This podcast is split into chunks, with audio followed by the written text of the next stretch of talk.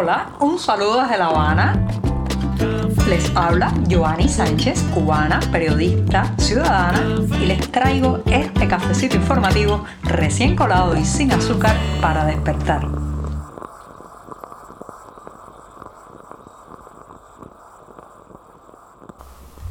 La semana está jovencita, jovencita, todavía está en el círculo infantil porque solo estamos viviendo el martes, una jornada que además ha amanecido muy cálida y con corte eléctrico aquí en el barrio de la capital cubana donde vivo, así que estamos en apagón aquí en mi barriada.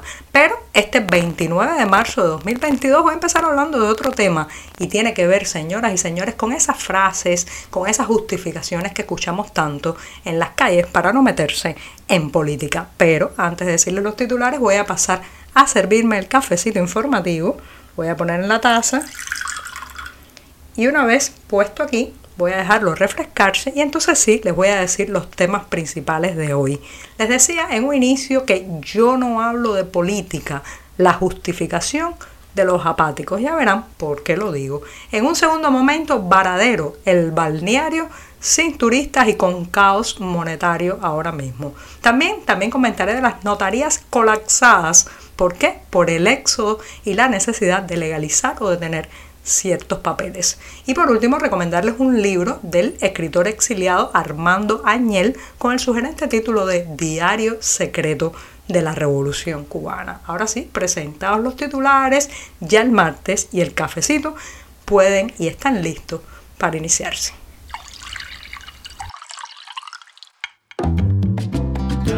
Si eres de los que te gusta estar bien informado, síguenos en catorce y medio punto com.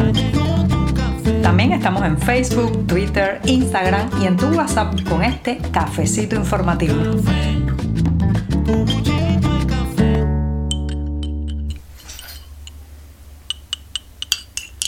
Se me ha refrescado bastante el cafecito por lo que veo, así que no voy a demorar mucho este sorbito amargo y siempre, siempre necesario de martes, y voy inmediatamente al primer buchito del día. Después de esto paso a la que he seleccionado como la primera cuestión de la jornada y tiene que ver con esas frases, esas frases, esos comodines de alguna manera que nos ponemos para no involucrarnos en nuestra responsabilidad cívica. ¿Cuántas, cuántas veces no hemos escuchado a alguien que nos dice en la calle: yo no hablo de política, yo no me meto en política, la política es algo sucio, la política está podrida? Señoras y señores, en primer lugar vamos a partir de que cuando uno vive bajo una dictadura o en un totalitarismo, todo es política. Desde el café que le venden a usted por el mercado racionado hasta lo que ocurre en la Asamblea Nacional, todo eso pasa por la línea de la política porque está decidido justamente con considerandos de corte político, como reitero, qué come cada día, qué uniformes se ponen sus hijos para ir a la escuela, funciona o no el transporte público, cuánto cuesta la entrada para ir a una sala cinematográfica, todo, todo eso son decisiones políticas que vienen desde arriba cuando uno vive en una sociedad como esta. Pero además de eso, yo creo en lo personal que muchas veces pasamos de largo de la política y dejamos justamente esas decisiones y ese accionar en manos de los menos capaces. Cuando pensamos la política está podrida, todos los que se meten en la política son unos farsantes, unos corruptos, unos ladrones, estamos justamente promoviendo eso y aislando o separando a la gente honesta, sincera, transparente eh, de la posibilidad del ejercicio político. Todo esto además, señoras y señores, en el caso cubano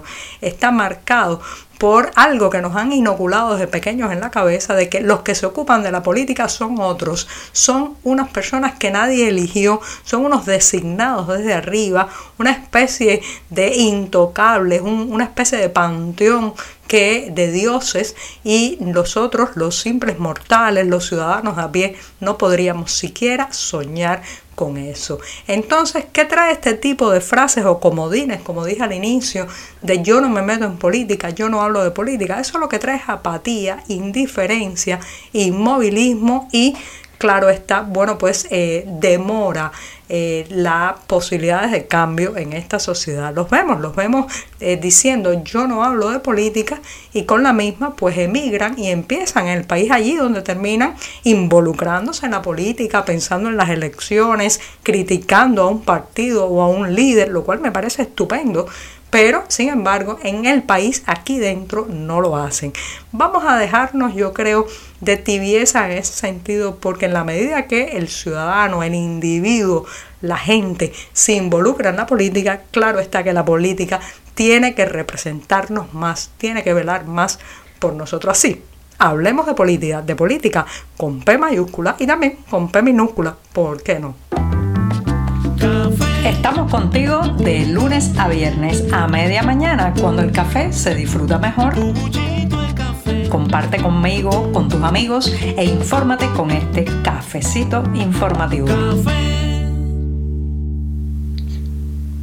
Recuerdo que hace unos años la palabra Varadero, ¿sí?, el nombre del famoso balneario cubano, estaba entre las más indagadas, las más solicitadas en los servicios de buscadores de internet. Sí, cuando la gente pensaba en esta isla, pues inmediatamente le venía a la cabeza la imagen de esas arenas blancas, mar azul, brisa marina y bueno, pues todo eso se resume en la palabra Varadero, que está muy relacionada al ocio, las vacaciones y Eh, también descansar del estrés de meses y meses de trabajo. Bueno, pues si por estos días usted va a Varadero o se le ocurre indagar un poco en cómo está el balneario más famoso de Cuba, ubicado en la península de Icaco, se va a llevar una sorpresa, porque además del poquísimo turismo internacional por tercer año consecutivo. Recuerden que la pandemia golpeó eh, especialmente los centros o los focos turísticos aquí en Cuba, porque no llegaban los vuelos, no se podía viajar. Bueno, pues ahora no logra repuntar en llegada de turistas, porque simplemente la mayor parte de los turistas que estaban arribando en los últimos meses eran provenientes de Rusia, de Rusia, perdón. Ya saben que eso se canceló por, con las limitaciones que se le han impuesto a los aviones que vuelan desde territorio ruso.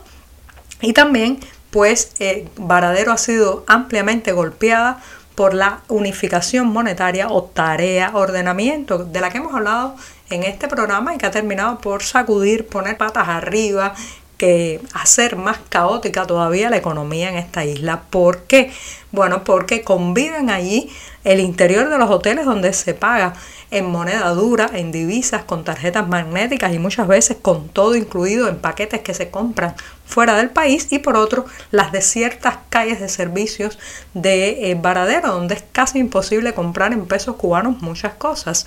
Recuerden también que ha sido un lugar muy controlado para el emprendimiento. Al Estado nunca le ha convenido que el emprendimiento privado florezca allí donde ellos quieren imponer sus hoteles todo incluido, donde quieren vender sus paquetes turísticos a altísimos precios, y el resultado, más esta unificación monetaria ocurrida hace ya más de un año, pues ha traído una especie de península fantasma donde faltan los turistas, faltan las ofertas y hay un caos monetario que no se sabe en qué moneda pagar qué, y eso se está notando también en la caída en picada de las ofertas y de la calidad de los servicios. Pasen por las páginas del diario catorce y medio y encontrarán un extenso reportaje con muchas imágenes sobre este tema.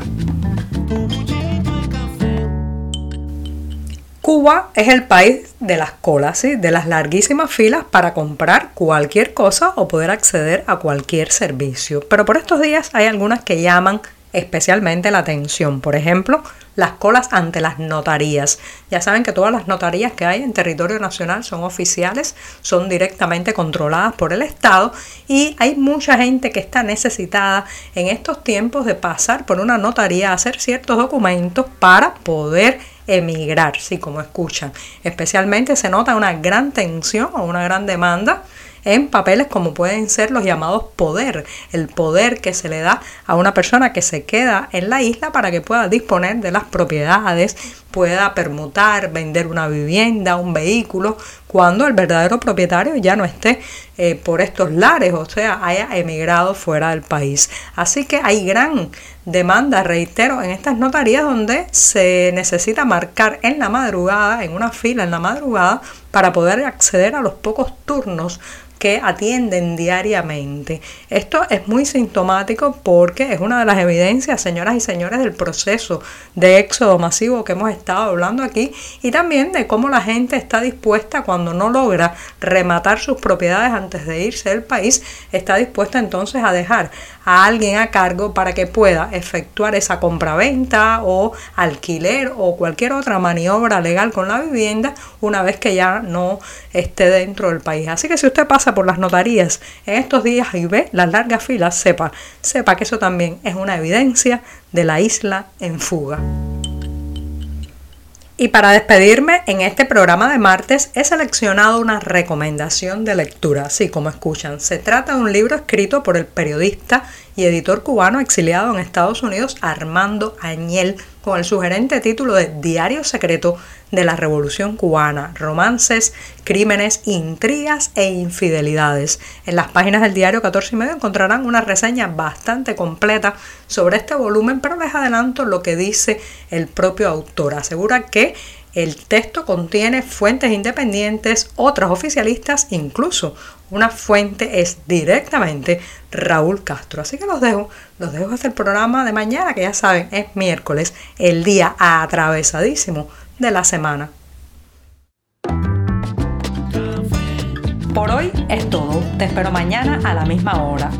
Síguenos en catorce y medio punto com. También estamos en Facebook, Twitter, Instagram y en tu WhatsApp. No olvides, claro está, compartir nuestro cafecito informativo con tus amigos.